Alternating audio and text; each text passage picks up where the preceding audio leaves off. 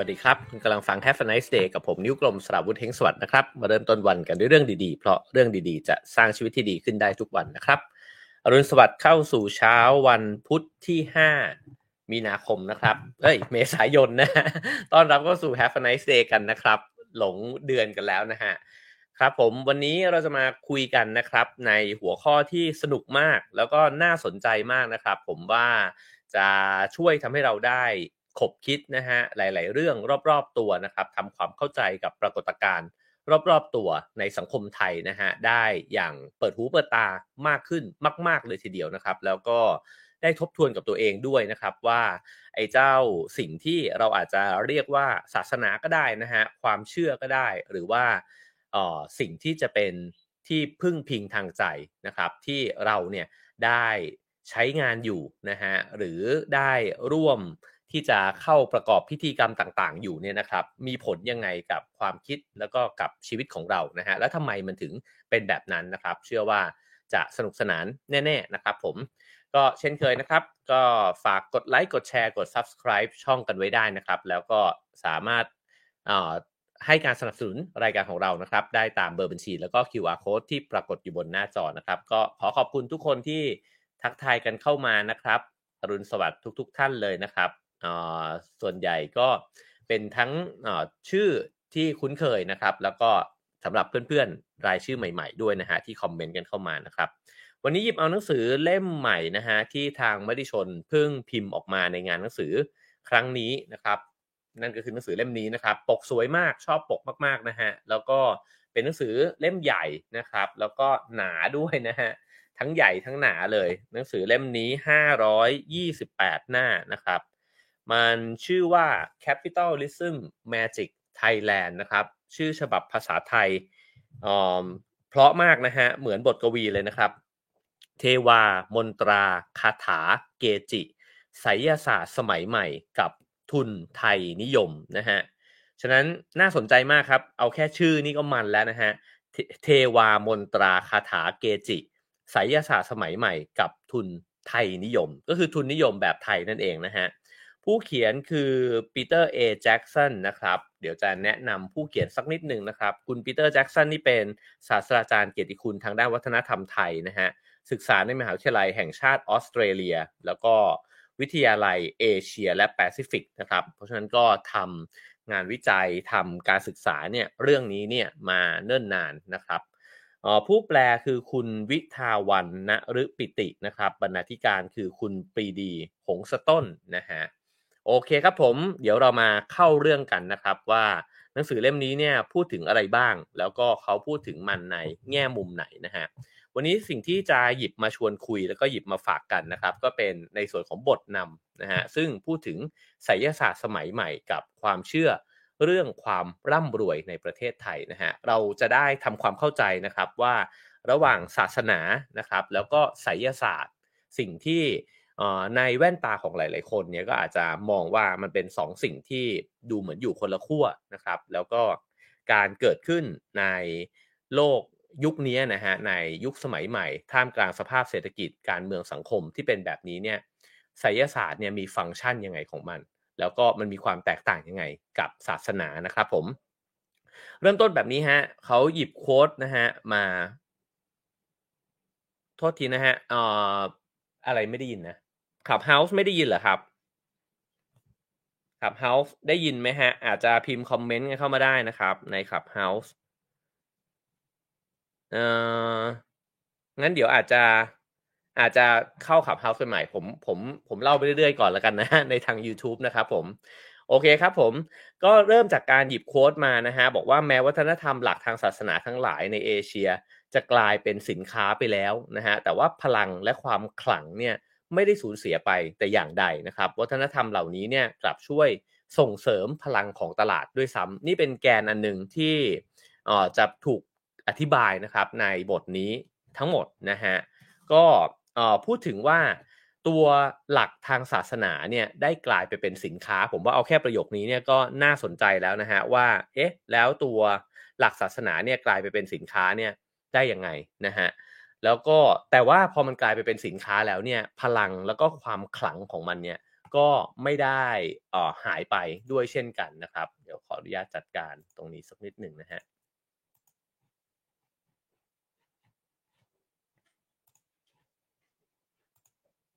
โอเคครับผมเริ่มต้นอย่างนี้ฮะเขาบอกว่าภาวะสมัยใหม่เนี่ยหรือว่า modernity เนี่ยนะฮะก็เป็นกระบวนการหนึ่งที่เราเนี่ยอยู่ในโลกที่ ความเป็นเหตุเป็นผลเนี่ยมันถูกพูดถึงเยอะนะฮะเพราะฉะนั้นเนี่ยการที่เราอยู่ในยุคสมัยสมัยใหม่เนี่ยสิ่งที่มันถูกเรียกร้องมากๆเนี่ยก็คือว่าคุณจะต้องเป็นคนมีเหตุมีผลนะฮะสิ่งต่างๆนานาเนี่ยจะต้องถูกอธิบายด้วยเหตุและผล ฉะนั้นด้านตรงกันข้ามนะฮะก็คืออะไรก็ตามที่ไม่เป็นเหตุเป็นผล หรือว่าอธิบายไม่ได้ชัดเจนเนี่ยนะฮะก็มักจะถูกขับออกไป แล้วก็ถูกคิดว่ามัน ไม่ใช่สิ่งที่เป็นสิ่งร่วมสมัยนะฮะจริงๆแล้วเนี่ยวิธีคิดแบบนี้เนี่ยมันก็ค่อยๆกลายรูปกลายร่างมานะฮะพอมีวิทยาศาสตร์ วิทยาศาสตร์เริ่มแพร่หลายมากขึ้นเนี่ยสิ่งต่างๆมันก็ถูกพิสูจน์นะฮะถูกเอาไปชั่งตวงวัดได้ ฉะนั้นสิ่งที่มันไม่สามารถทำการทดลองทางวิทยาศาสตร์ได้ แบบชัดเจนเนี่ยนะฮะมันก็จะไม่ได้รับการยอมรับในโลกสมัยใหม่ เพราะฉะนั้นในเมื่อโลกสมัยใหม่เป็นแบบนี้แล้วเนี่ยสิ่งที่มันจะต้องสูญสลายหายไป มันก็คือในด้านเรื่องของ ไอ้เจ้าความการลัทธิบูชาต่างๆ นานานะฮะหรือว่าเราอาจจะเรียกว่าความศักดิ์สิทธิ์เนี่ยก็ได้ เพราะว่าความศักดิ์สิทธิ์เนี่ยมันไม่สามารถพิสูจน์ได้ใช่ไหมครับว่าตกลงแล้วศักดิ์สิทธิ์ยังไงศักดิ์สิทธิ์กี่เปอร์เซ็นต์ศักดิ์สิทธิ์มากน้อยแค่ไหนกี่กรัมกี่เซนติเมตรแบบนั้นนะฮะทีนี้เนี่ยเขาบอกว่าความความเป็นสมัยใหม่เนี่ย สร้างแม่แบบความศักดิ์สิทธิ์ใหม่ๆเนี่ยเกิดขึ้นมาได้ยังไง ตรงนี้เป็นคำถามที่น่าสนใจนะฮะว่าในโลกที่เป็นโลกสมัยใหม่เนี่ยทำไมจึงเกิดความศักดิ์สิทธิ์ในแบบใหม่เนี่ยเกิดขึ้นมาอยู่อีกนะครับ ทีนี้เขาบอกว่าการประกอบพิธีกรรมที่เกิดขึ้นภายใต้เงื่อนไขเฉพาะของทุนนิยมแบบเสรีนิยมใหม่เนี่ยนะฮะรวมถึงเทคโนโลยีทางสายตา นั่นก็คือบรรดาสื่อทั้งหลายนะฮะที่เป็นสื่อสมัยใหม่ สื่อดิจิทัลเนี่ยนะฮะก็เป็นพลังสำคัญในการขับเคลื่อน ไอ้เจ้าความเชื่อเนี่ยในยุคใหม่ๆเนี่ยขึ้นมาด้วยนะฮะไม่ใช่แค่ในประเทศไทยแต่ว่า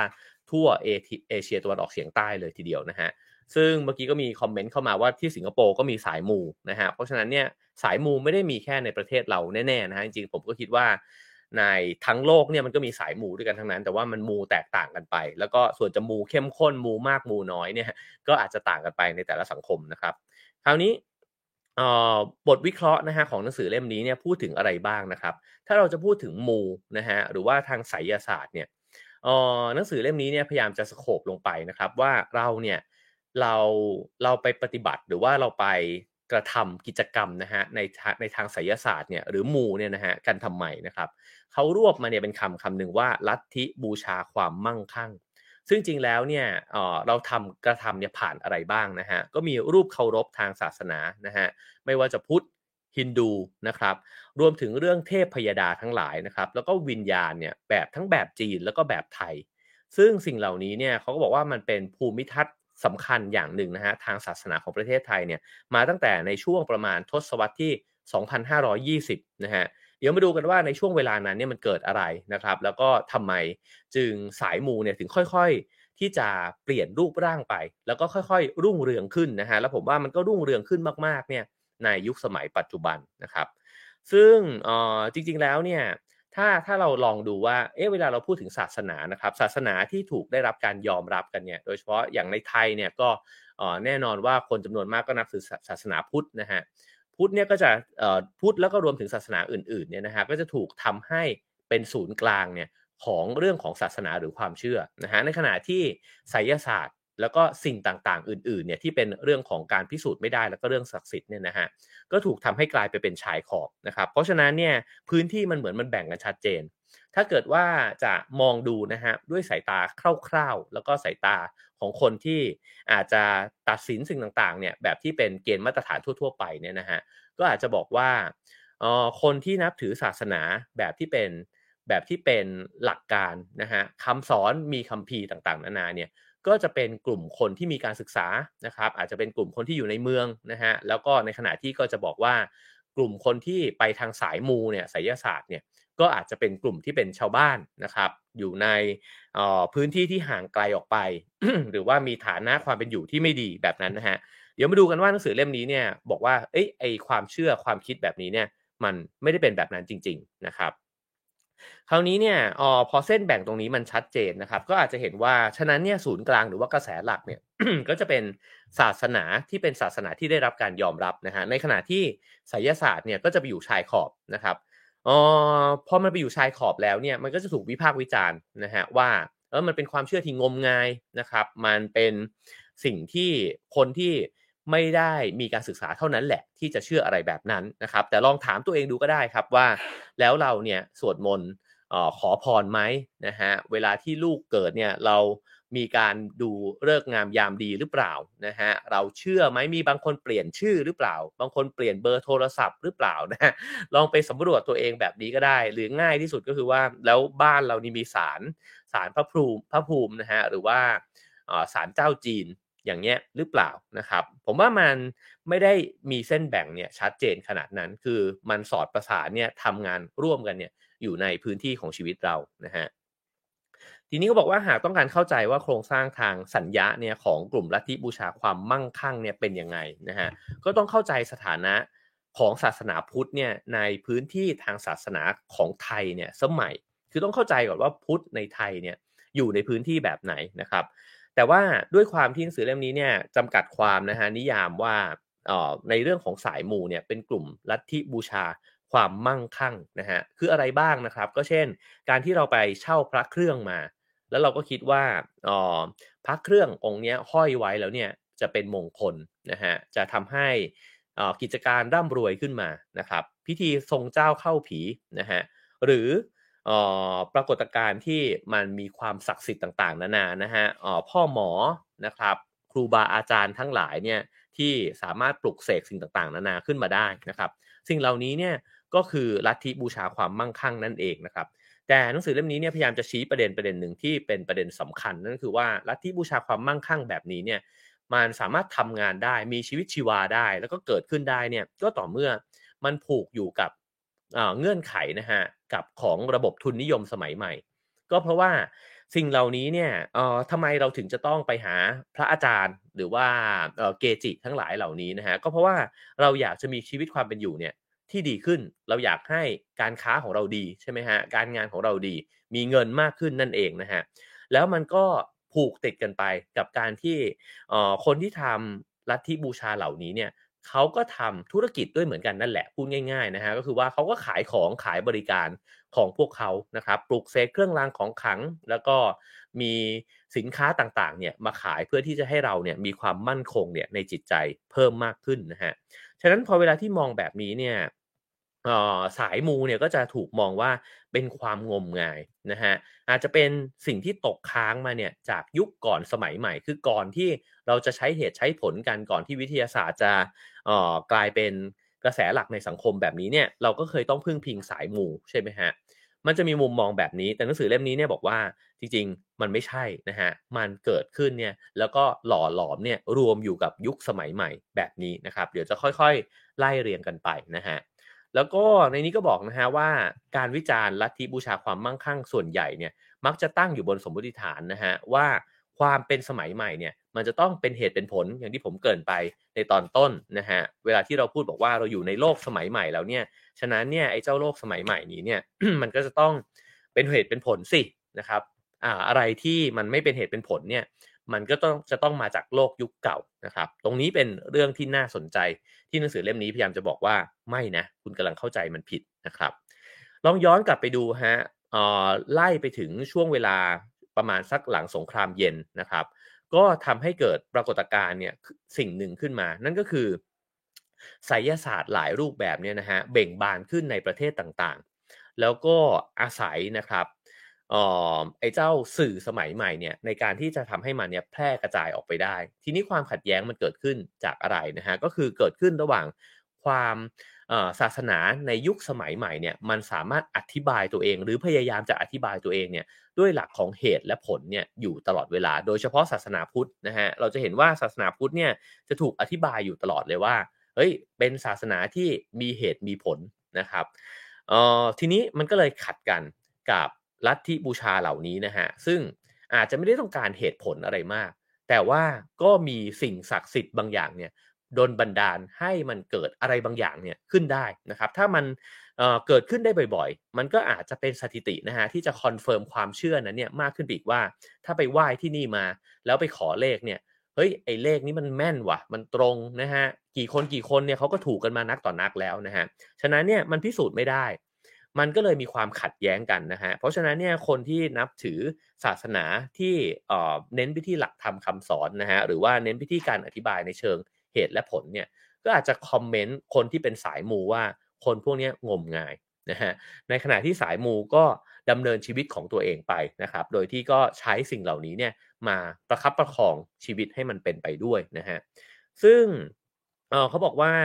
ถ้าเราคิดว่าไอ้โลกยุคสมัยใหม่เนี่ยมันเป็นสิ่งที่จะต้องหมุนไปด้วยเหตุและผลนะฮะสิ่งเหล่านี้เนี่ยมันเกิดเป็นสิ่งตรงกันข้ามกันเลยในเอเชียตะวันออกเฉียงใต้นะฮะไม่ว่าจะเป็นเมียนมาไทยกัมพูชาเวียดนามนะฮะก็จะเห็นว่าปรากฏการณ์แบบนี้เนี่ยมันก็เกิดขึ้นคือมีคติการถือผีสางเทวดาเนี่ยเกิดขึ้นนะครับมีเกจิอาจารย์เกิดขึ้นมากมาย มีพระสงฆ์ที่มีชื่อเสียงในการปลุกเสกเครื่องรางของขลังนะฮะ มีการสักการะสถานที่ศักดิ์สิทธิ์ทั้งหลายอย่างในไทยก็เช่นเท้ามหาพรหมนะฮะ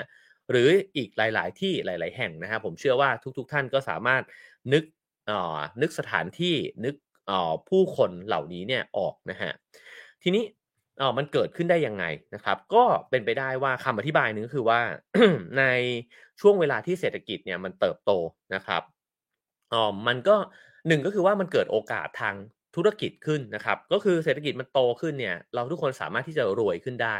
แต่ในขณะเดียวกันเนี่ยในสภาวะที่มันเปลี่ยนแปลงสูงมากๆเนี่ยนะฮะมันก็เกิดความไม่มั่นใจในชีวิตด้วยเหมือนกัน เหมือนเหมือนในยุคนี้นะฮะผมว่ามันเป็นคำอธิบายที่เทียบเคียงกันได้เลย ในยุคนี้เนี่ยเทคโนโลยีเนี่ยมันอ่ามันมีเทคโนโลยีใหม่ ๆ เยอะมากใช่ไหมครับ เราทุกคนเนี่ยอยู่ในยุคสมัยที่รู้สึกว่าตัวเองเนี่ยไม่มีความมั่นคงในชีวิตเลย สิ่งที่เรียนมาอาจจะตกยุคไป AI ที่มันเก่งขึ้นเรื่อยๆ มันอาจจะมาแย่งงานเราต่างๆ นานาเหล่านี้นะฮะไม่ว่ามันจะเป็นความจริงหรือความไม่จริงเนี่ยแต่มันคือบรรยากาศที่มันแผ่ลามอยู่ในยุคนี้ เราจึงรู้สึกไม่มั่นคงฮะต้องหาที่พึ่งพานะฮะต้องหาที่พึ่งพิงจิตใจนะครับคราวนี้คำอธิบายเนี่ยเเขาย้อนกลับไปในช่วงต้นทศวรรษ 2520 นะฮะเขาบอกว่ามันก็เกิดความสัมพันธ์ระหว่างทุนนิยมเนี่ยเกิดขึ้นกับการขยายตัวของการบูชาพระเครื่อง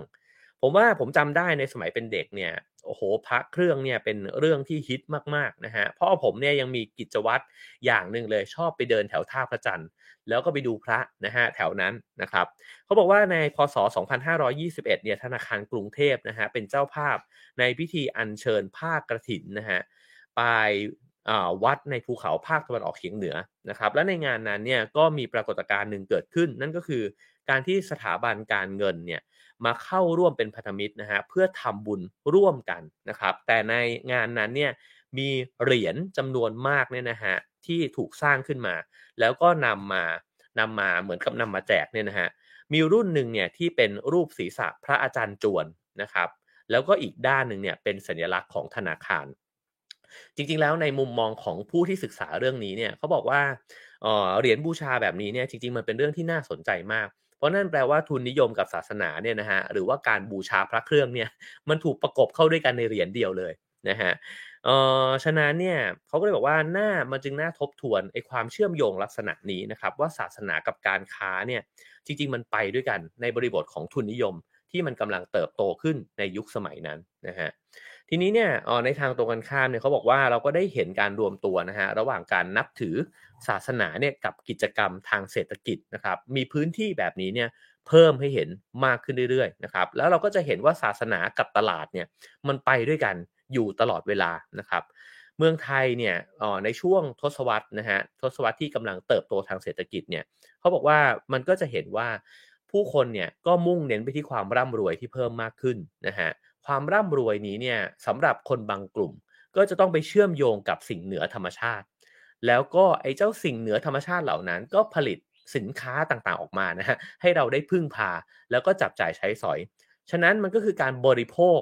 ความเชื่อ ความเป็นมงคลเนี่ยอย่างหนึ่งด้วย ซึ่งมันไปด้วยกันได้ดีเลยนะฮะกับในยุคสมัยที่ตลาดเนี่ยมันกำลังโตนะฮะเพราะตลาดโตเนี่ยเออเราอาจจะมีกำลังในการจับจ่ายใช้สอยเพิ่มมากขึ้นนะครับ เราต้องการมีเงินมากขึ้น แล้วในเมื่อมันมีสินค้าที่มีความเชื่อว่าถ้าเราได้ครอบครองเนี่ยเราก็จะรวยมากขึ้นด้วยเนี่ยแล้วทำไมเราจะไม่ซื้อ เพราะฉะนั้นมันหมุนไปด้วยกันเนี่ยเป็นวงล้อเดียวกันนะครับ ในขณะที่เขาบอกว่าสิ่งที่สวนทางกันเนี่ยก็คือคำสอนหรือว่าแนวปฏิบัตินะฮะที่มุ่งเน้นเป็นเรื่องของการบำเพ็ญตบะ อย่างเช่นสำนักสันติอโศกนะฮะหรือกระทั่งคำสอนของอาจารย์ที่มุ่งเน้นไปที่การยึดมั่นในคัมภีร์นะครับ เช่น ท่านพุทธทาสแบบนี้เนี่ยกลับค่อยๆลดน้อยถอยลงนะฮะคืออิทธิพลของของอการคำสอนที่เป็นอาจบางคนอาจจะเรียกว่าคำสอนหลักเนี่ยนะฮะของศาสนาเนี่ยกลับมีอิทธิพลลดลงในสังคม สวนทางกับเจ้าไอ้เจ้าเครื่องรางของขลังเนี่ยที่เพิ่มอิทธิพลมากขึ้นนะฮะ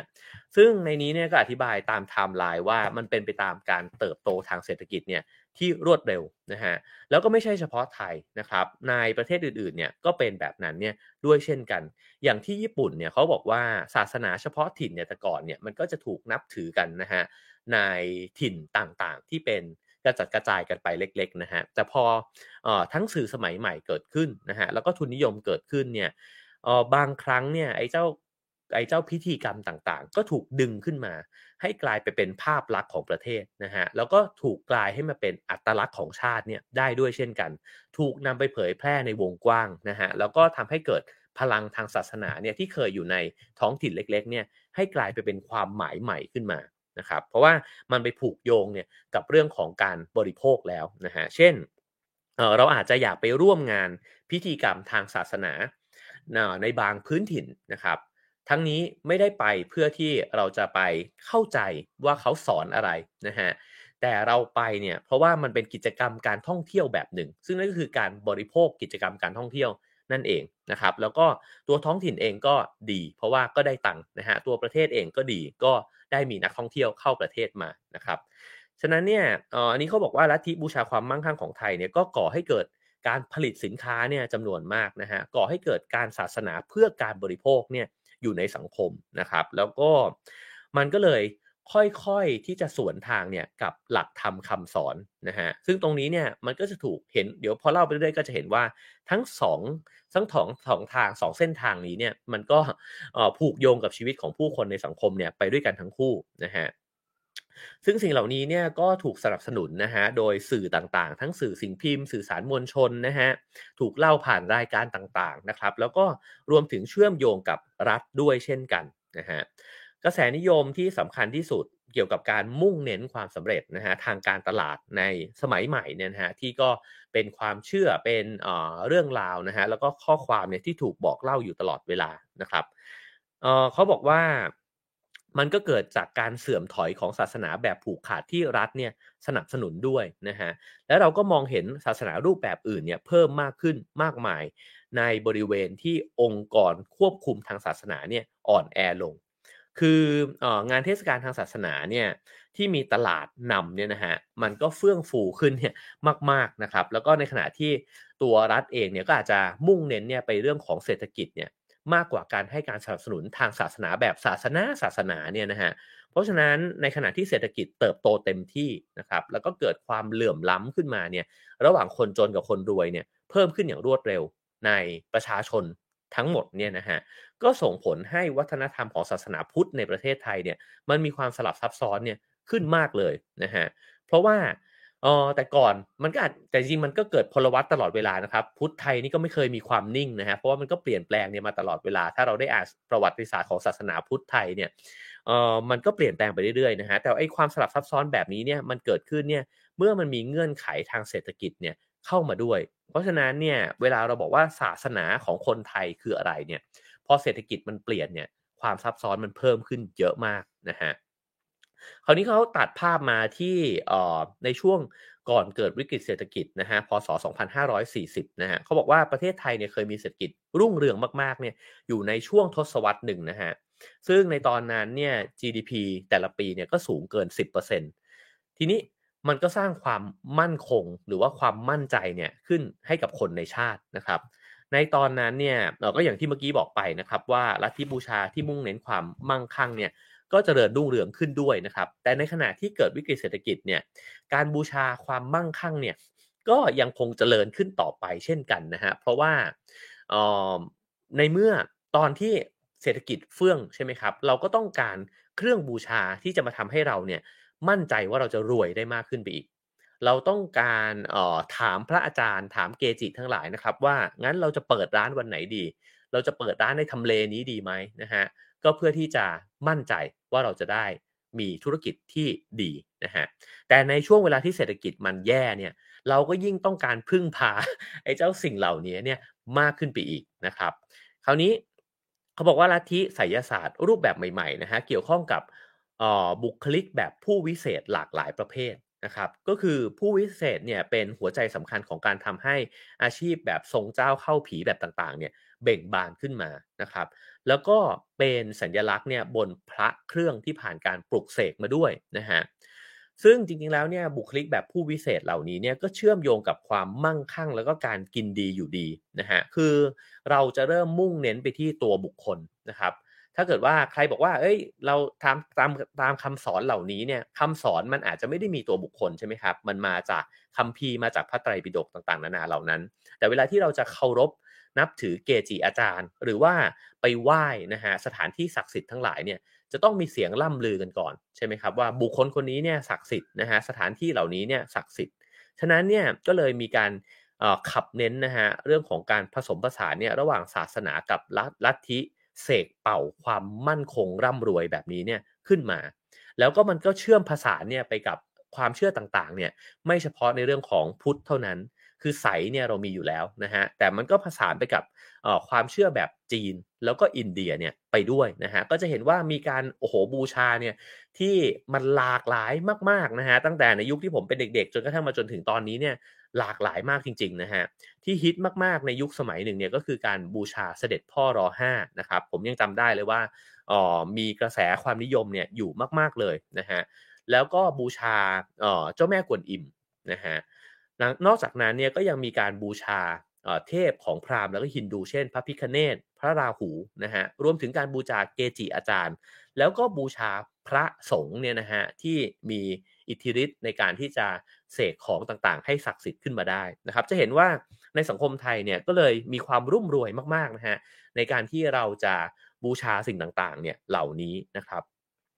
ซึ่งเกจิอาจารย์ต่างๆเนี่ยก็ได้รับความศรัทธาจากสานุสิทธิ์นะฮะแล้วก็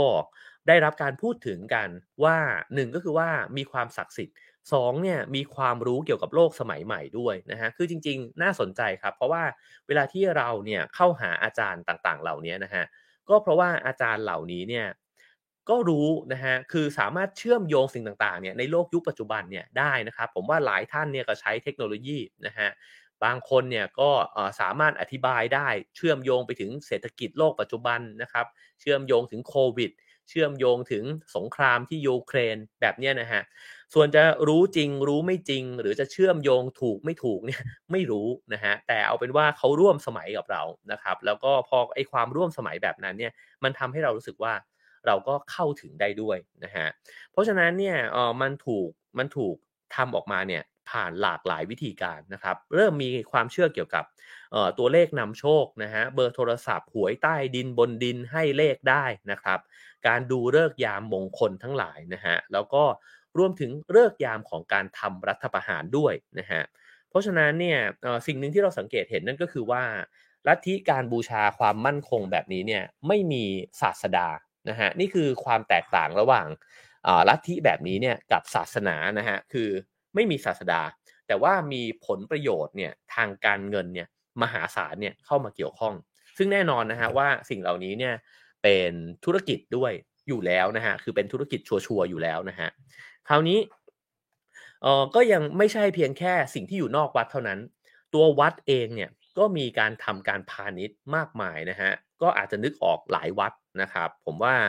เออสิ่งเหล่านี้มันแทบจะกลายเป็นเรื่องปกติไปแล้วนะฮะเพราะฉะนั้นเนี่ย ทุนนิยมเสรีเนี่ยนะครับกับการสะสมความร่ำรวยแบบปัจเจกเนี่ย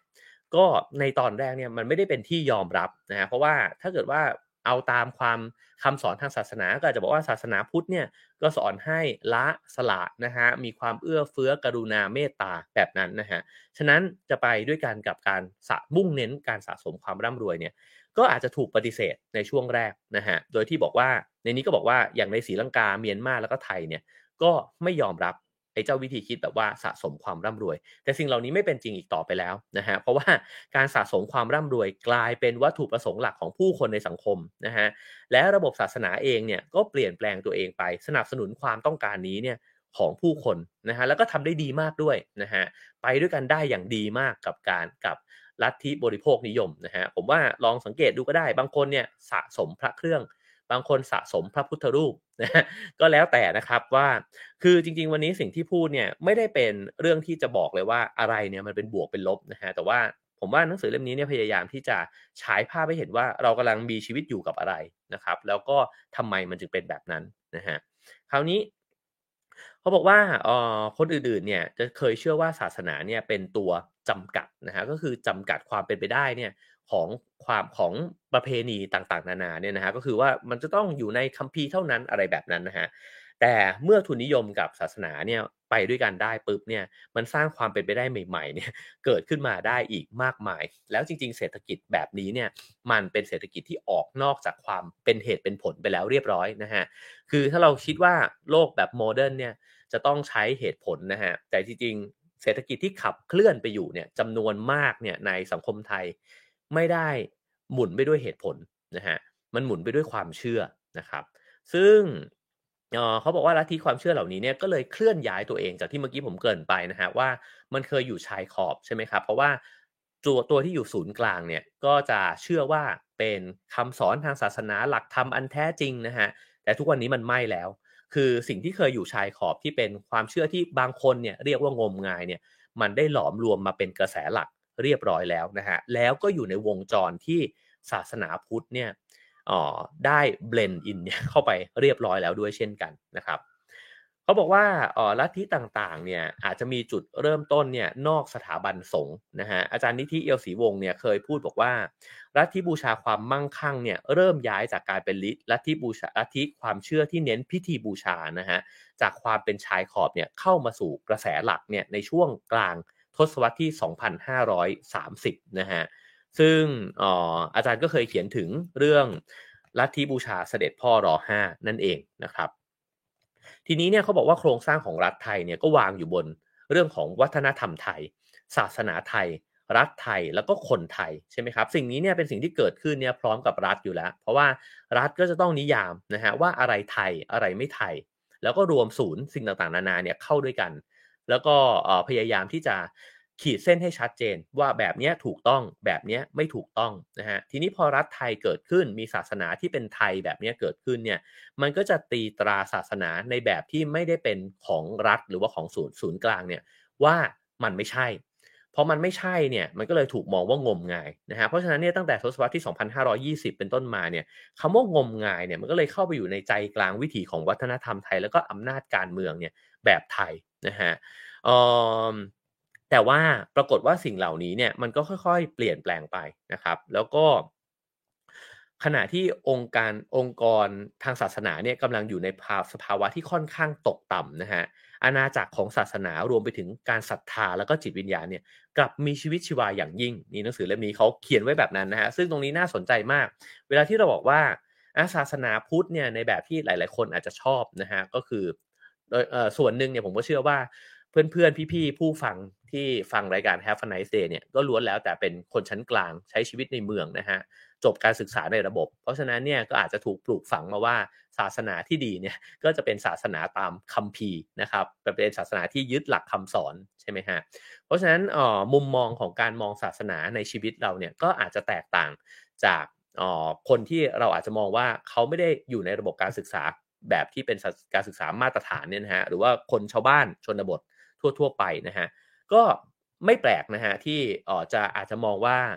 คนที่ที่เป็นสายมูหรือว่าสายไสยศาสตร์เนี่ยจะมีความงมงายในแบบนั้นนะฮะแต่ว่าเดี๋ยวฟังต่อไปว่าเออแล้วจริง ๆแล้วเนี่ยอ๋อมันมันมีความผสมผสานกันเนี่ยยังไงบ้างนะครับ เพราะฉะนั้นเนี่ยเขาบอกว่ากระแสน้ำของศาสนาไทยเนี่ยมักจะถูกมองฮะว่าเวลาพูดแบบว่า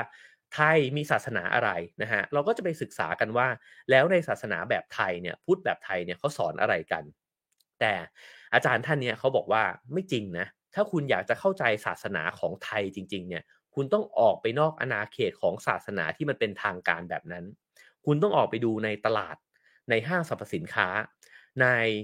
อินเทอร์เน็ตทั้งหลายนะครับ ว่าตกลงเนี่ยเขาบูชาอะไรกันอยู่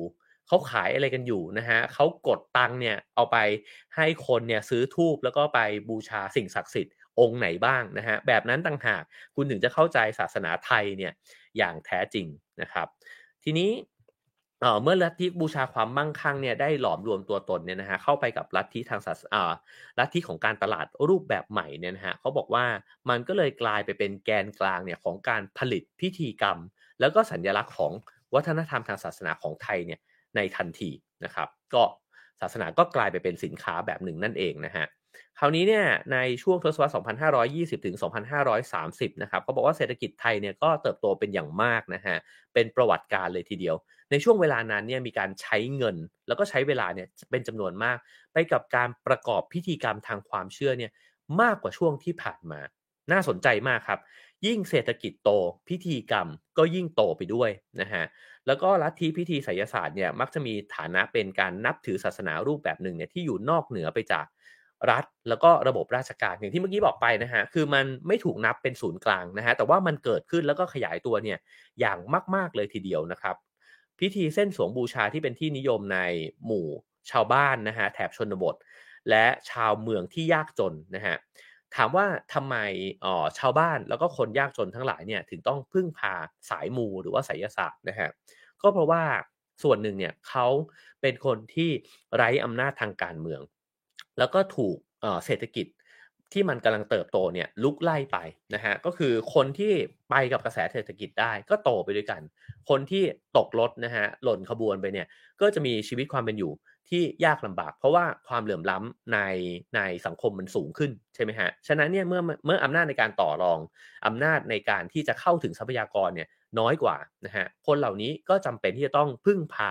สิ่งเหนือธรรมชาตินะฮะเพื่อที่จะมาเสริมพลังให้กับตัวเอง แล้วก็จะได้ตอบโต้กับระบบเศรษฐกิจเนี่ยที่มันกำลังหมุนไป แล้วมันก็กำลังอาจจะกำลังบดขยี้พวกเขาเนี่ยอยู่ก็เป็นไปได้นะครับ ทีนี้ การโต้ตอบในลักษณะแบบนี้นะฮะก็ทำให้ผู้ที่ประสบความไม่มั่นคงทั้งหลายเนี่ยแล้วก็ท่ามกลางการบริโภคเนี่ยนะที่มันกลืนกินไปอยู่เนี่ยนะครับ ก็จำเป็นที่จะต้องพึ่งพาสิ่งเหล่านี้มากขึ้นนะฮะผมว่านี้ลองเช็คกับตัวเองก็ได้ว่าในช่วงเวลาไหนที่ที่เราเริ่มรู้สึกนะฮะว่าเรามีความไม่มั่นคงเนี่ยในเศรษฐกิจของตัวเอง เราก็จะเริ่มหาแล้วว่าเราไปไหว้พระที่ไหนดีวะ เราจะไปไหว้สารพระภูมิที่ไหนที่ดังๆนะครับ เราจะได้มีชีวิตการงานเนี่ยที่มันดีขึ้นบ้างนะฮะเพราะฉะนั้นเนี่ยศาสนาเป็นการตอบสนองต่อความรู้สึกผิดที่ผิดทางนะฮะและไม่ปลอดภัย การถูกลิดรอนสิทธิ์นะฮะแล้วก็วิกฤตความแตกแยกทางวัฒนธรรมเออมันเป็นยารักษาชีวิตนะฮะที่ที่ตอบโต้ต่ออาการผกผัน กับสถานการณ์ทุกยากเนี่ยในชีวิตนะฮะ มันจะเกิดขึ้นขณะที่มนุษย์เนี่ยรู้สึกมีภัย หรือว่ากำลังทุกข์ทรมานจากการสูญเสียครั้งยิ่งใหญ่นะครับ เพราะฉะนั้นเนี่ยก็คือเมื่อไหร่ก็ตามที่เราเริ่มไหวหวั่นนะฮะ ฉะนั้นเราต้องหาที่พึ่งพิง อันนี้เป็นเรื่องปกติอยู่แล้ว แต่ว่าการหาที่พึ่งพิงในสังคมไทยเนี่ยการที่จะไปหาไสยศาสตร์เนี่ย มันอาจจะมีทางเลือกที่หลากหลายมากๆ แล้วก็ถ้าจะไปให้ศึกษาธรรมะนะครับว่าปล่อยวางเถิดนะครับ หรือว่าเออมันก็เป็นเช่นนี้เอง อันนี้จังทุกขังอนัตตาแบบนี้เนี่ยมันอาจจะตอบไม่ได้กับคนที่เขาหิวข้าวอยู่นะฮะคือข้าวยังไม่มีกินเลย ไม่สามารถที่จะปล่อยวางสิ่งต่างๆ เหล่านั้นเนี่ยได้ง่ายนะฮะคราวนี้ก็บอกว่านักวิชาการอีกกลุ่มหนึ่งเนี่ยก็อาจจะถกเถียงนะครับ บอกว่าไม่จริง การคำอธิบายที่ไปสโคบอยู่แค่หมู่ของกลุ่มชาวบ้านและคนจนเนี่ยว่าเขาจะพึ่งพาไสยศาสตร์เนี่ยไม่จริงนะฮะจริง ๆแล้วเนี่ยเราเราท่านๆเนี่ยที่ฟังรายการนี้กันอยู่นะฮะในกลุ่มชนชั้นกลาง ที่กำลังเติบโตไปเนี่ยแล้วก็ตอนนั้นเติบโตกลายไปเป็นเศรษฐีใหม่ที่ร่ำรวยกันขึ้นเนี่ยจากเศรษฐกิจที่มันโตมากๆเนี่ยนะฮะ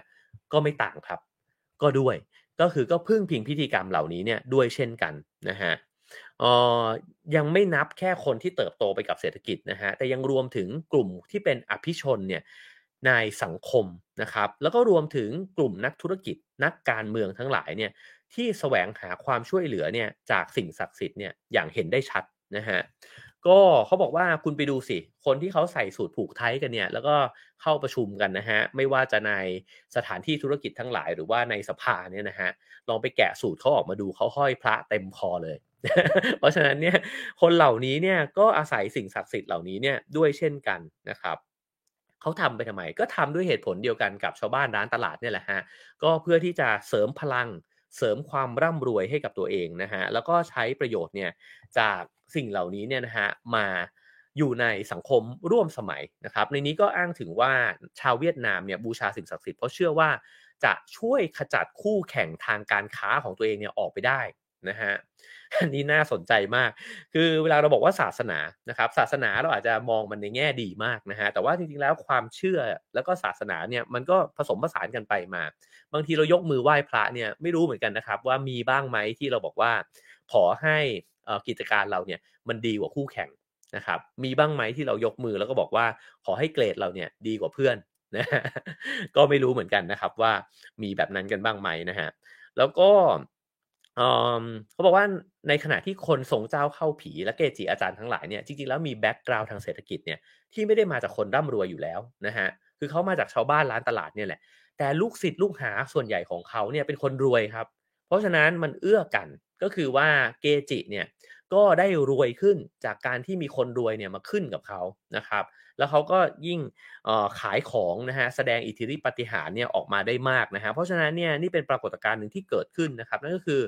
คนที่มีการศึกษาสูง คนที่มีอำนาจมากมายนะฮะ คนที่มีความร่ำรวยอยู่เยอะแล้วเนี่ย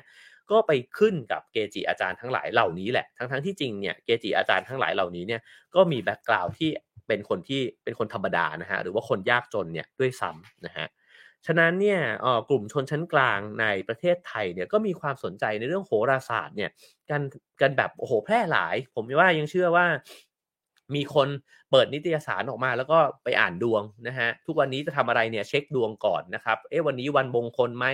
ใส่เสื้อสีอะไรนะฮะเบอร์โทรศัพท์ฉันตกลงมันต้องเปลี่ยนไหมนะครับผมเชื่อว่าเราเราท่านๆเนี่ยมีสิ่งเหล่านี้อยู่ด้วยกันไม่มากก็น้อยนะฮะแล้วก็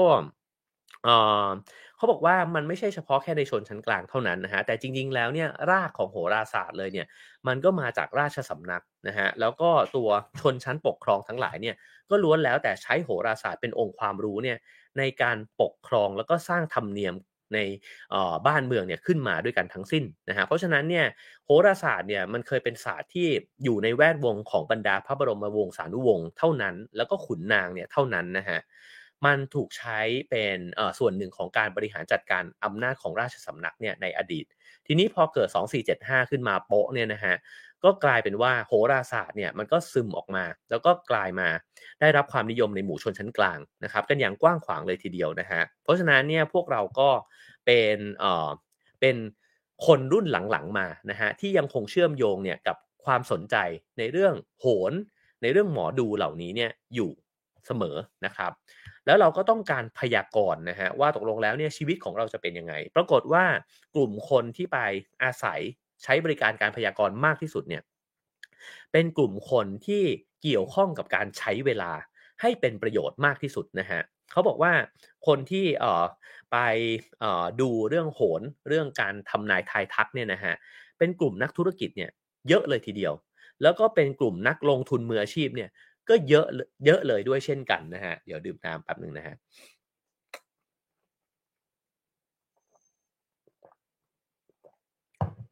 มากไปกว่านั้นฮะ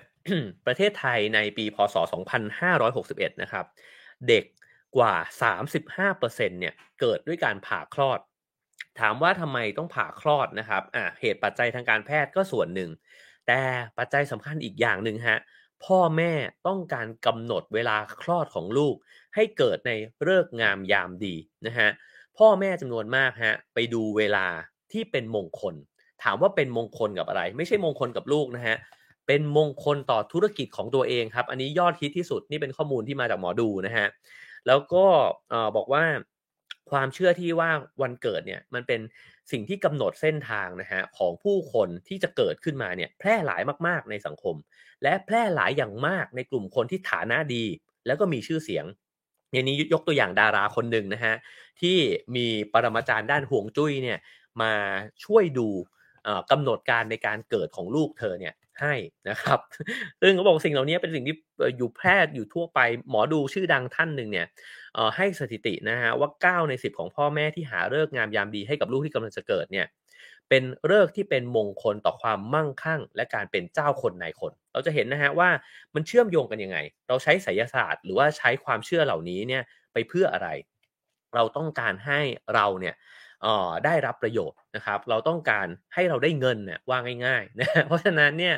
ความเชื่อถูกมาใช้กับความร่ำรวยนะฮะถูกเอามาผูกกับความร่ำรวยเนี่ยอย่างแนบแน่นมากๆนะครับคราวนี้มาถึงเรื่องของพุทธศาสนิกนะฮะสายปฏิรูปนะฮะสายปฏิรูปก็คือสายที่เชื่อในหลักธรรมคาสอนเนี่ยนะฮะแล้วก็เขาวิพากเนี่ยลัทธิบูชาความมั่นคงเนี่ยยังไงบ้างความมั่งคั่งเนี่ยยังไงบ้างนะฮะก็แน่นอนว่า ในสังคมเนี่ยมันมี 2 กระแสตลอดเวลานะครับ ข่าวต่างๆเสนอว่าเออมันมีต้นไม้แปลกประหลาด มันมีหมูสองหัวนะฮะเออมีไอ้ไข่ มีสถานที่ศักดิ์สิทธิ์ มีจตุคามรามเทพนะฮะ สิ่งต่างๆเหล่านี้เราก็เห็นพบเห็นผ่านสื่อด้วยเช่นกัน ในขณะเดียวกันเนี่ยสื่อ ก็นำเสนอเรื่องของคำสอนนะฮะว่าพระพุทธเจ้าสอนอะไรบ้างนะครับพระอาจารย์ทั้งหลายเนี่ยที่เป็นคนที่สอนตามหลักปฏิบัติที่แท้จริงเนี่ยสอนยังไงบ้างเนี่ยนะครับไอ้คำว่าแท้จริงเนี่ยก็เป็นเรื่องที่อออยู่ที่ว่าใครพูดด้วยเหมือนกันนะฮะแล้วก็ใครใครที่จะใช้อำนาจนั้นเนี่ยในการที่จะยึดกลุ่มว่าอันไหนจริงไม่จริงเนี่ยนะครับ เพราะฉะนั้นเนี่ยสองสิ่งเหล่านี้เนี่ยมันชนกันตลอดเวลานะครับ ฟังคำวิพากษ์วิจารณ์สายสายของสายกระแสหลักเนี่ยนะฮะเรียกแบบนี้แล้วกันนะครับ ก็จะวิพากษ์วิจารณ์สายมูเนี่ยนะฮะว่างมงายนะครับ ในนี้ก็ยกตัวอย่างหลายท่านด้วยกันนะครับ เริ่มจากท่านอาจารย์พุทธทาสนะฮะก็เป็นผู้วิพากษ์วิจารณ์ความงมงายแบบนี้นะฮะโดยที่บอกว่าลัทธิพิธีเหล่านี้เนี่ยเป็นพุทธพาณิชย์นะครับลัทธิพิธีศักดิ์สิทธิ์หรือไสยศาสตร์เนี่ยเป็นศาสตร์ของคนหลับนะฮะไม่ใช่คนตื่น พุทธศาสตร์นะฮะเป็นศาสตร์ของผู้ที่ตื่นแล้ว ผู้ที่ใช้เหตุผล แล้วท่านก็สอนให้พึ่งพิงตนเองนะครับ ส่วนพระธรรมปิฎกนะฮะท่านประยุทธ์ประยุทธ์โตเนี่ยก็บอกว่าถ้าอยากพ้นวิกฤตต้องเลิกติดไสยศาสตร์นะครับอันนี้ก็เขียนเป็นหนังสือเนี่ยออกมา ก็จะมีมุมมองที่มองว่าไสยศาสตร์เนี่ยเป็นศาสนาระดับต่ำนะฮะการพึ่งพาไสยศาสตร์มากเกินไปเนี่ยแปลว่าคนไทยเนี่ยยังไม่พัฒนาจิตใจตัวเอง ที่จะรับมือกับความซับซ้อนในโลกยุคปัจจุบันได้ แล้วก็สอนว่าการปฏิบัติธรรมเนี่ยทำให้มีสติที่แหลมคมนะฮะมีกำลังใจเข้มแข็ง มีความเชื่อมั่นในตนเอง ท่านปัญญานันทพิขุก็เช่นกันนะฮะก็บอกว่าคนไทยส่วนใหญ่เนี่ยเอาเรื่องมนต์ดำมาปะปนกับความเชื่อของศาสนาพุทธนะฮะพระสงฆ์ชื่อดังหลายรูปตอนนี้ที่เป็นที่รู้จักกันมากเนี่ยก็มาจากเรื่องของพลังวิเศษ แทนที่จะเป็นการสอนธรรมะ เพราะฉะนั้นนี่ก็คือแว่นนะฮะที่มองออแตกต่างกัน แล้วก็มีการประทะเนี่ยการของ 2 วิธีการนะฮะในการพึ่งพาเนี่ยกันอยู่ตลอดเวลา ไม่เฉพาะแค่พระเท่านั้น แต่ว่าสื่อต่างๆเนี่ยก็ด้วยนะครับ ปัญญาชนทั้งหลายนะครับ ก็มักจะวิพากษ์วิจารณ์ว่าลัทธิพิธีความเชื่อต่างๆ นานาเนี่ยก็อาจจะถูกมองว่างมงายนะฮะเพราะฉะนั้นมันเห็นชัดเจนว่ามี2สสิ่งนี้เนี่ยเกิดขึ้นนะฮะแต่สิ่งหนึ่งที่หนังสือเล่มนี้เนี่ยชี้ประเด็นที่น่าสนใจนั่นคือเขาบอกว่า แม้จะมีการวิพากษ์วิจารณ์กันอยู่แพร่หลายนะฮะแต่ไม่ค่อยมีการวิพากษ์วิจารณ์เนี่ยที่เรียกร้องให้นำเอากฎหมายหรือกฎระเบียบเนี่ยเข้าไปแทรกแซงเรื่องไสยศาสตร์เหล่านี้ คือไม่บอกว่าเอ้ยไปจัดการไสยศาสตร์ให้มันหมดไปจากสังคมนะฮะไม่มีใครเรียกร้องแบบนั้นนะครับ ก็แล้วก็ไม่มีใครเนี่ยสร้างเอ่อไอ้เจ้าบทโต้เถียงเนี่ย อย่างที่มันโซลิดเนี่ยนะฮะก็คือในกลุ่มของผู้ที่ประกอบพิธีกรรมเนี่ยเขาก็ประกอบพิธีกรรมกันไปนะคือเขาก็ไม่มานั่งเถียงด้วยว่า เอ้ยเขาไม่ได้งมงายนะเขาก็ทำของเขาไปนะฮะเพราะฉะนั้นเนี่ยมันก็เลยไม่เคยมีข้อพิพาทเนี่ยนะฮะกันอย่างแท้จริงนะครับ ก็อยู่ๆกันไปว่าง่าย ๆ ก็เราก็อยู่ๆกันไปเนี่ยด้วยส่วนผสมแบบนี้นะครับ ทีนี้เนี่ยอ,อ ไสยศาสตร์ในความเป็นสมัยใหม่นะฮะเขาบอกว่าก็แน่นอนว่าตั้งแต่ enlightenment เนี่ยมันก็แยกไอ้เจ้าระหว่างวิทยาศาสตร์กับไสยศาสตร์เนี่ยออกจากกันในสังคมอของยุโรปเองเนี่ยมันก็เป็นแบบนั้นนะฮะแล้วเราก็อาจจะมองว่าอ๋อเส้นแบ่งนี้เนี่ยมันก็คือการที่มองว่าโลกยุคเก่านะฮะก็คือโลกที่เชื่อในสิ่งที่ไม่มีเหตุผล โลกยุคใหม่คือโลกที่ใช้เหตุผลแล้วนะครับ เพราะฉะนั้นเนี่ยศาสนาเองก็ปรับเปลี่ยนตัวเองด้วยเช่นกันนะครับ อาจารย์ทางสังคมศาสตร์บางท่านเนี่ยก็ชี้ให้เห็นนะฮะว่าจริงๆแล้วเนี่ยทุกศาสนาเลยเนี่ยพยายามจะปรับตัวเองหลังยุควิทยาศาสตร์ ก็คือพยายามจะปรับตัวเองให้กลายเป็นศาสนาแห่งคัมภีร์ใช่ไหมฮะแห่งคำสอน แล้วก็เมื่อในเมื่อมันอยู่ในหนังสือแล้วเนี่ยมันก็น่าเชื่อถือมากขึ้นอออยากค้นหาอะไรที่เป็นความจริงให้กลับไปที่คัมภีร์นะฮะ หรืออถูกอธิบายในแง่มุมที่มันเป็นเหตุเป็นผลมากขึ้นนะฮะเพราะฉะนั้นเนี่ยไอกระแสที่ว่าพุทธเป็นวิทยาศาสตร์เนี่ยมันก็เป็นสิ่งที่มันใหม่มากนะฮะคือมันเพิ่งถูกอธิบายลักษณะนี้เนี่ยก็เพื่อที่จะจะให้มันไปด้วยกันกับเอ่อกับกับค่านิยมในโลกยุคสมัยใหม่นะฮะแล้วก็ให้มันยังคงอยู่ได้นะครับ แล้วก็ให้มันแยกตัวเองเนี่ยออกมาจากไสยศาสตร์ด้วยนะฮะเพราะฉะนั้นเอ่อแต่สิ่งที่หนังสือเล่มนี้เนี่ยพยายามจะบอกก็คือบอกว่า เขาไม่คิดว่ามันเป็นแบบนั้น คือไม่ได้คิดว่า ไอ้เจ้าการที่ไสยศาสตร์เนี่ยยังคงอยู่ในโลกยุคปัจจุบันเนี่ย มันหลงเหลือมาจากโลกยุคโบราณนะครับ จริงๆแล้วเนี่ยมันเกิดมาพร้อมกับโลกยุคร่วมสมัยต่างหากไอ้เจ้าโลกยุคสมัยใหม่เนี่ยแหละที่มันสร้างไสยศาสตร์ หรือมูเตลูเนี่ยแบบใหม่เนี่ยขึ้นมานะฮะมันไม่ได้เอาแบบเก่าเนี่ยมาใช้นะฮะคือ ด้วยเทคโนโลยีใหม่ๆนะฮะมันก็ทำให้สิ่งเหล่านี้เนี่ยแพร่หลายไปได้มากขึ้นนะครับ แล้วก็ทำให้บุคคลต่างๆเนี่ยก็เป็นเซเลบริตี้เนี่ยได้เพิ่มขึ้นมาได้ด้วยเหมือนกันนะฮะทีนี้เขาบอกว่าความเป็นสมัยใหม่ของศาสนาเนี่ยก็คือทำให้เกิดกระบวนการชำระหลักการให้บริสุทธิ์นะฮะอันนี้คล้ายๆ กับที่เมื่อกี้เนี่ยผมบอกไปนะครับ ในขณะที่ลัทธิพิธีต่างๆเนี่ยก็เน้นไปที่ความศักดิ์สิทธิ์ เพราะฉะนั้นเนี่ยในสังคมมันจึงเป็นสังคมของลูกผสมนะฮะที่เกิดขึ้นเนี่ยอยู่ตลอดเวลา ลูกผสมนี้เนี่ยไม่ขึ้นอยู่กับความเป็นเหตุเป็นผลแล้วนะฮะเราเนี่ยจะไม่สามารถโอบรับความสำคัญของไสยศาสตร์ ในประวัติศาสตร์ไทยสมัยใหม่คือหนังสือเล่มนี้เนี่ยพยายามจะบอกว่าเขาพยายามจะโยงเส้นประวัติศาสตร์ไทยเนี่ยนะฮะในมุมมองของศาสนาและความเชื่อนะฮะแต่เราจะเข้าใจศาสนาของไทยเนี่ยไม่ได้เลยนะฮะถ้าเกิดว่าเราเนี่ยไม่ ไม่เปิดกว้างเนี่ยเพิ่มมากขึ้นนะฮะแล้วก็ทำให้เห็นว่าไม่ใช่สนใจเพียงแค่ว่าศาสนาพุทธเนี่ยเขาสอนอะไร แต่สนใจคนในสังคมครับว่าเขาทำอะไรกัน และเขาพูดเขาเขียนอะไรกัน บทสนทนาที่มันอยู่ในสังคมอย่างแท้จริงเนี่ยมันคืออะไรเราถึงจะเข้าใจศาสนาเนี่ยได้สมจริงเนี่ยเพิ่มมากขึ้นนะฮะทีนี้พอเวลาที่เราขยายตัวเองออกไปนอกอาณาบริเวณของศาสนาพุทธทั่ว ๆ ไปเนี่ยนะฮะแบบที่เรานึกว่ามันเป็นศาสนา มันเป็นวิธีการหลักเนี่ยนะครับ เราก็จะได้เห็นว่า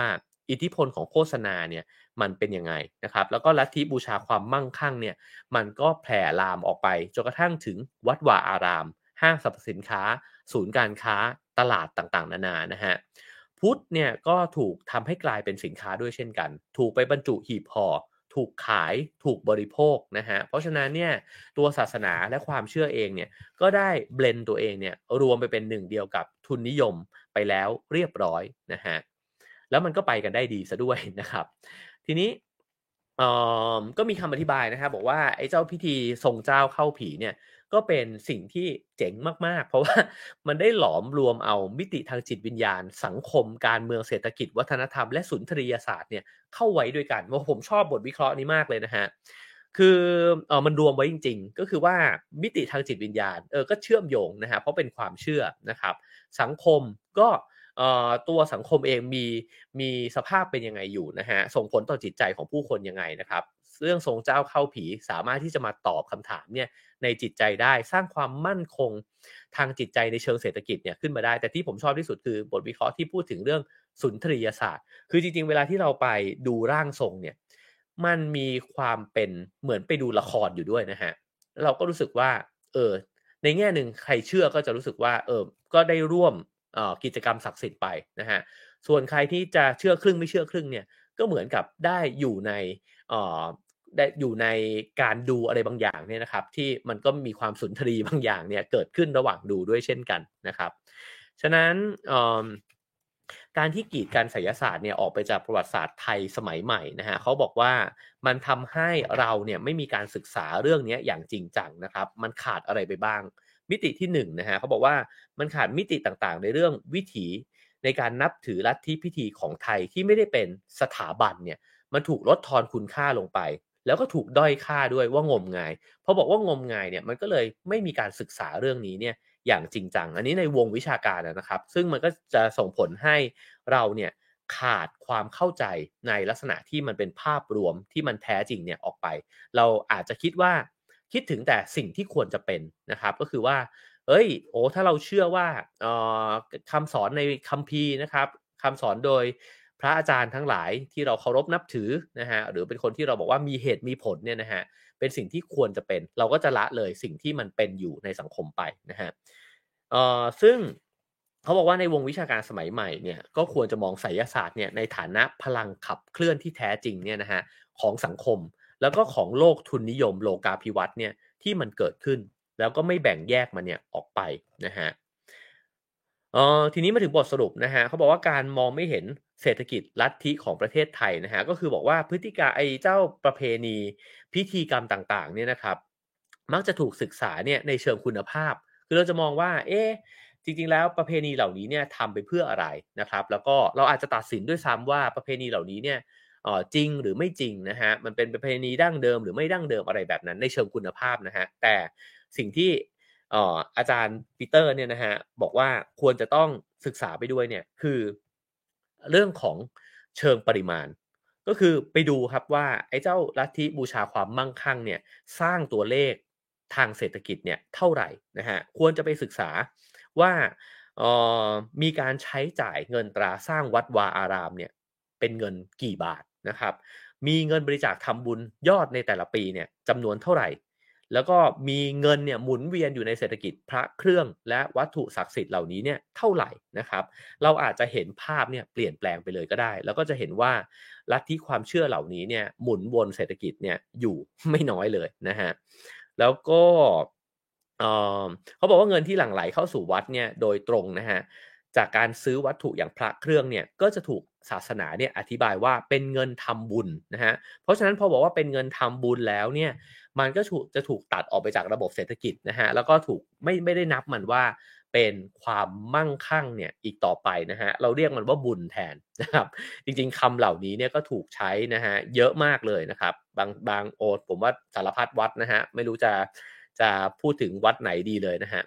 ก็เออเช่นการซื้อของอะไรบางอย่างแล้วก็ถวายกับพระพุทธรูปนะฮะแล้วก็บอกว่าจะได้เพิ่มความร่ำรวยให้กับตัวเองนะฮะ มีการสวดมนต์แล้วก็พูดพร้อมกันบางวัดเนี่ยใช้การพูดพร้อมกันนะฮะว่ารวยนะครับ หรือว่าเออเจริญรุ่งเรืองอะไรอย่างเงี้ยนะฮะมีมากมายเต็มไปหมดนะครับ เพราะฉะนั้นสิ่งเหล่านี้เนี่ยก็เป็นการใช้เงินอยู่ในระบบเศรษฐกิจด้วยเช่นกันนะครับคราวนี้ผมจะขอใช้เวลาประมาณ 5 นาทีนะครับในการอ่านสรุปนะฮะให้ฟังเพื่อที่จะเดี๋ยวเอาไปอภิปรายกันต่อในห้อง Clubhouse นะครับผม ในนี้เนี่ยก็มีการพูดถึงบทสรุปนะฮะในบทต่างๆ ซึ่งมีอยู่ 6-7 บทเนี่ยนะฮะอันแรกเนี่ยก็คือบอกว่าทำไมศาสนาสมัยใหม่เนี่ยมันถึงมุ่งไปสู่ 2 ทางที่ต่างกันแล้วก็ขัดแย้งกัน ตรงนี้ก็เป็นคำถามที่น่าสนใจมากว่าทำไมในเมื่อมันอยู่ในโลกยุคสมัยที่เราเชื่อว่ามันเป็นวิทยาศาสตร์แล้วเนี่ยทำไมมันจึงยังมี 2 ทางแยกเนี่ยดำเนินคู่กันไปตลอดเวลาก็คือวิทยาศาสตร์ แล้วก็ไสยศาสตร์นะฮะซึ่งจริงสำหรับคำตอบคำถามในบทที่1เนี่ยผมคิดว่าสิ่งที่เล่ามาในวันนี้เนี่ยน่าจะตอบไปบ้างไม่มากก็น้อยนะฮะแล้วก็อันที่2นะครับเขาบอกว่าในสังคมไทยเนี่ยมันมีพฤติกรรมในลักษณะนี้อยู่ก็คือนับถือพุทธในที่แจ้ง นับถือผีในที่ลับ ผมว่าผมเป็นคนหนึ่งที่เป็นแบบนี้แน่ ๆเลยนะฮะก็คือว่าเวลามีใครถามก็เออผมนับถือพุทธแล้วก็ผมสนใจศาสนาพุทธนะฮะผมเอ่อ พยายามฝึกวิธีปฏิบัติแบบพุทธนะฮะแล้วก็อ่านตำราพุทธอ่านหนังสือเกี่ยวกับพุทธเนี่ยมากมายเต็มไปหมดนะฮะแต่ผมก็คงมีสายมูอยู่ในตัวเองอยู่เยอะอยู่ด้วยเช่นกันนะครับ ก็คิดว่าผมก็น่าจะเป็นคนหนึ่งที่เป็นแบบนี้ สิ่งที่ไม่น่าสนใจฮะเขาบอกว่าอุดมการแบบนี้เนี่ยมันเชื่อมโยงกับจักรวรรดินิยมนะฮะแล้วก็วัฒกรรมเรื่องความเหนือกว่าของชาวยุโรปทำไมมันเกี่ยว มันเกี่ยวก็เพราะว่าอ๋อพอจักรวรรดินิยมเนี่ยมาใช่ไหมฮะมันมาพร้อมกับความซีวิไลซ์ ความซีวิไลซ์ของยุโรปในช่วงแผ่อาณานิคมเนี่ยมันมาพร้อมกับวิธีคิดแบบ enlightenment ก็คือความเป็นเหตุเป็นผลนะฮะทีนี้ความเป็นเหตุเป็นผลพอมันแผ่ลามออกมาถึงเอเชียตะวันออกเฉียงใต้เนี่ย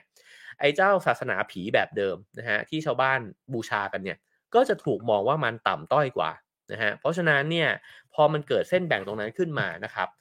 สังคมไทยพยายามที่จะ civilize นะครับแล้วก็พยายามที่ตัวรัฐสยามเองเนี่ยก็พยายามที่ทำให้ศาสนาพุทธเนี่ย เข้ามาอยู่ในระบบระเบียบ เข้ามาอยู่ในส่วนของราชการนะฮะแล้วก็กีดกันเอาลัทธิพิธีต่างๆ ที่บรรดาชาวบ้านเคยทำกันอยู่เนี่ยให้กลายไปเป็นสิ่งที่มันอยู่ชายขอบคือ ให้ไม่ถูกวิพากษ์วิจารณ์โดยชาวตะวันตกอะว่าบ้านเมืองเนี้ยมันไม่ซีวิไลซ์นะฮะเพราะฉะนั้นเนี่ยเออเราก็เลยเป็นลูกครึ่งแบบนี้แหละครับมาจนถึงทุกวันนี้นะฮะก็คือว่าเราก็รับอารยธรรมตะวันตกเข้ามาเยอะนะฮะพยายามจะเป็นบ้านเมืองที่มีเหตุมีผลตามโลกสมัยใหม่ แต่ขณะเดียวกันก็ปฏิเสธไม่ได้นะครับว่าบรรดาความเชื่อต่างๆ ทั้งหลายนะฮะสารผีสารปู่ย่านะครับผีฟ้าผีเมืองมากมายจะไปหมดนะครับ ก็ยังคงเป็นวิถีหนึ่งเนี่ยของสังคมไทยอยู่ด้วยเช่นกันนะครับ อันที่สองนะฮะก็เป็นเรื่องของลัทธิบูชาความมั่งคั่งของไทยนะฮะเขาบอกว่าสภาพภูมิทัศน์ทางศาสนาของไทยที่แตกต่างหลากหลายอย่างสูงเนี่ยก็ทำให้ตัวศาสนาพุทธ แล้วก็พิธีการทรงเจ้าเข้าผีอย่างหลากหลายเนี่ยได้อยู่ร่วมกันไปด้วยนะฮะเพราะว่าจริงๆแล้วเนี่ยอ๋อ ในเรื่องของศาสนาและความเชื่อในสังคมไทยเนี่ยมันหลากหลายมากจริง ๆ แล้วเราก็เป็นเป็นแอ่งกระทะนะฮะที่หลอมรวมอารยธรรมหลากหลายมากๆ เรามีเทพเจ้าจีนนะฮะให้เราไหว้ เรามีเทพเจ้าฮินดูให้เราไหว้นะครับ เรามีทุกศาสนาเนี่ยอยู่ในประเทศไทยนะครับเพราะฉะนั้นเนี่ยเวลาที่คนเนี่ยรู้สึกไม่มั่นคงในจิตใจ ก็มีทางเลือกในการพึ่งพิงเนี่ยเยอะมาก ฉะนั้นเนี่ยบรรดาเกจิอาจารย์ทั้งหลายเนี่ยที่ต้องการจะตั้งตนขึ้นมา สามารถไปผูกโยงกับอะไรได้หลายอย่างมากนะฮะเพราะฉะนั้นเราจะเห็นว่ามีทั้งการผูกโยงกับเอ่อเทพฮินดูนะฮะผูกโยงกับเทพจีนนะครับแต่งตัวมาเป็นเทพจีน แต่งตัวเป็นเทพฮินดูเลยก็มี ทุกวันนี้ผูกโยงกับซีฟจ็อบผูกโยงกับโดเรมอนนะฮะคือ มันสารพัดสิ่งเนี่ยที่สามารถที่จะเอามาผูกโยงกันได้เนี่ยนะครับ เพราะฉะนั้นตรงนี้ก็เลยเป็นความคื้นเครงมาก ๆ ของลัทธิบูชานะครับ ในสังคมไทยนะฮะแล้วก็ความซับซ้อนเหล่านี้นะฮะมันก็เลยไปไขว้ตัดกันนะครับ แล้วก็เป็นสิ่งที่ทำให้ลัทธิบูชาความมั่งคั่งของไทยเนี่ยไม่ใช่เป็นสิ่งศักดิ์สิทธิ์ใดสิ่งศักดิ์สิทธิ์หนึ่งที่ร่วมกันนะครับ คือเราจะเห็นว่า เอ่อแม้ว่าญาติโยมของเรานะฮะลองไปถามญาติญาติของเราพี่น้องของเราเพื่อนๆของเราก็ได้ ก็ขึ้นอยู่กับอาจารย์คนละอาจารย์นะฮะนับถือคัมภีร์คนละคัมภีร์นะครับ ชอบพระคนละองค์ หรือว่าเอ่อประกอบลัทธิพิธีเนี่ยคนละลัทธิพิธีกันนะครับ แต่ว่าเขาบอกว่ามันมีจุดร่วมครับ จุดร่วมสำคัญอย่างหนึ่งที่ทุกๆ คนมีร่วมกันในยุคสมัยนี้คือความร่ำรวย เรานับถือสิ่งเหล่านั้นไปเพื่ออะไร ก็เพื่อทำให้เราเนี่ยรวยขึ้นไปเรื่อยๆนะฮะ ไม่ว่าเราจะตั้งสิ่งศักดิ์สิทธิ์เนี่ยคนละองค์กันนะในบ้านเนี่ยแต่ละคนตั้งคนละองค์ฮะแต่เรามีวัตถุประสงค์แบบเดียวกันนะฮะเราก็เลยคบหากันได้อยู่ มันจึงไม่ตีกันนะฮะคุณจะนับถือเทพเจ้าองค์ไหนก็ได้แต่ว่าไม่ได้ขัดกันนี่เทพเจ้าคุณไม่ได้บอกว่าเออจงอย่าร่ำรวยนะฮะเพราะฉะนั้นเนี่ยเอ้ยไม่เป็นไรถ้าถ้าถ้าเทพของคุณดีมาบอกผมได้ด้วยซ้ำนะฮะผมจะได้เอามาบูชาบ้างนะฉะนั้นเรามีจุดร่วมกันอยู่นะครับ แล้วก็ เครื่องรางปลุกเสกแล้วก็การทรงเจ้านะฮะก็บอกว่าลัทธิบูชาพระเครื่องแล้วก็การปลุกเสกการทรงเจ้าทั้งหลายเนี่ยมีลักษณะพิเศษนะครับ ก็คือการยึดมั่นสิ่งศักดิ์สิทธิ์ แล้วก็การอธิษฐานขอให้สิ่งศักดิ์สิทธิ์เนี่ยมาปรากฏตัวเนี่ยมักจะกระทำผ่านการที่คนคนนั้นจะต้องเป็นเจ้าของฮะคือเราไม่สามารถที่จะนับถือด้วยใจได้นะฮะสมมุติบอกว่าถ้านับถือพระองค์เนี้ยนะฮะหรือเทวรูปองค์นี้เนี่ยแล้วเรานับถือด้วยใจ มันจะไม่เกิดผลฮะ เราต้องไปบูชามา ต้องไปซื้อมาสักองค์หนึ่งแล้วเอามาห้อยไว้กับตัวนะครับ หรือเอามาไว้บนหิ้งแล้วก็ทำการไหว้ เราต้องเป็นเจ้าของถึงจะไอ้เจ้าสิ่งศักดิ์สิทธิ์หรือว่าอิทธิฤทธิ์นั้นเนี่ยถึงจะแสดงผลเนี่ยขึ้นมาได้นะครับ เพราะฉะนั้นเนี่ยผู้ศรัทธาทั้งหลายเนี่ยจึงต้องไปซื้อมานะฮะแล้วก็ลัทธิบูชาความมั่งคั่งการบูชาพระเครื่องนะฮะแล้วก็การทรงเจ้าเข้าผีเนี่ย เป็น 3 สิ่งที่ไม่ได้เหมือนกันเสียทีเดียวนะฮะแต่ว่ามีปรากฏการณ์ร่วมกันเนี่ยอย่างน่าสนใจนะครับ แล้วก็เขาบอกว่าสิ่งที่เกิดขึ้นเนี่ยมันก็เกิดขึ้นพร้อมกับความรู้สึกว่าเป็นอิสระในการแสดงออก คือตรงนี้น่าสนใจนะฮะในเมื่อพุทธในแบบที่เป็นมาตรฐานเนี่ยขีดขีดกรอบชัดเสหลือเกินนะฮะว่าถ้าจะทำต้องทำแบบนี้ ต้องออนับถือพระธรรมเท่านั้นนะครับมีเหตุมีผลนะฮะแล้วก็ปฏิบัติตามหลักสิ่งเหล่านี้นะครับ ซึ่งไม่ได้แปลว่ามีปัญหาอะไรนะฮะดีงามถูกต้องแล้วนะครับ แต่ในกลุ่มคนบางกลุ่มเนี่ยก็อาจจะรู้สึกว่าอ้าว แต่ถ้าฉันอยากจะไปทางอื่นล่ะ การที่ฉันมีโอกาสได้บูชาสิ่งอื่น ๆ ได้ไปบูชาเกจิอาจารย์ในลักษณะอื่นเนี่ยมันมีความรู้สึกครับว่าฉันเนี่ยมีทางเลือกในชีวิต ฉันเป็นอิสระนะฮะฉันไม่ต้องอยู่ในกรอบของออการถูกบอกโดยใครสักคนหนึ่งนะฮะเพราะฉะนั้นสิ่งเหล่านี้เนี่ยมันสะท้อนอิสระของการนับถือพิธีกรรมเหล่านี้เนี่ยด้วยนะฮะฉะนั้นก็เป็นคำอธิบายคล้าย ๆ กันเลยกับที่มีนักวิชาการเนี่ยอธิบายว่าสายมูเนี่ยทำไมเติบโตกับกลุ่มคนรุ่นใหม่ในยุคปัจจุบัน เพราะเขารู้สึกว่า establishment ทั้งหลายเนี่ยควรจะถูกตั้งคำถามนะครับ แล้วก็ ในเมื่อถูกเคารพนับถือกันมา แบบที่บอกต่อๆกันเนี่ย ฉะนั้นฉันจะยังไม่เชื่อไว้ก่อน แล้วก็เมื่อฉันไม่เชื่อเนี่ย ฉันก็ต้องการสิ่งพึ่งพิงทางจิตใจเหมือนกันแหละ และฉันก็ต้องการคำอธิบายในชีวิตเนี่ยด้วยเหมือนกันนะฮะ เพราะฉะนั้นเนี่ยสายมูก็อาจจะมาเสียบเข้าไปเนี่ยตรงนี้พอดี ทั้งหมดที่พูดมาก็เป็นเพียงแค่ภาพกว้างๆภาพรวมๆนะฮะ ผมว่าในรายละเอียดของแต่ละคนเนี่ยในแต่ละกลุ่ม ไม่ว่าจะเป็นชาวบ้าน ชนชั้นกลางนะฮะชนชั้นปกครองทั้งหลายเนี่ย ก็มีรายละเอียดที่แตกต่างกันไป ไม่ได้เหมารวมว่าทั้งร้อยเปอร์เซ็นเนี่ยจะเป็นแบบไหนแบบหนึ่งกลุ่มคนรุ่นใหม่รุ่นเก่านะฮะไม่มีใครสามารถที่จะไปตัดสินได้ว่า โอ้ทั้งหมดนั้นเขาเป็นแบบนี้กัน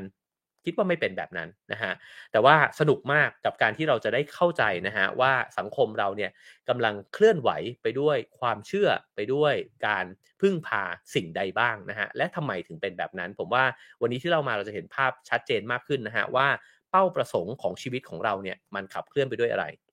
มันขับเคลื่อนไปด้วยเศรษฐกิจและความร่ำรวยนะฮะแล้วเพราะฉะนั้นเนี่ยสินค้าทางความเชื่อจึงมีมากขึ้น และสิ่งต่างๆเนี่ยถูกทำให้สอดคล้องกับการบริโภคมากขึ้นนะฮะและในเศรษฐกิจที่มันไม่มั่นคง ในสภาพที่เทคโนโลยีมันมันปรับเปลี่ยนอย่างรวดเร็ว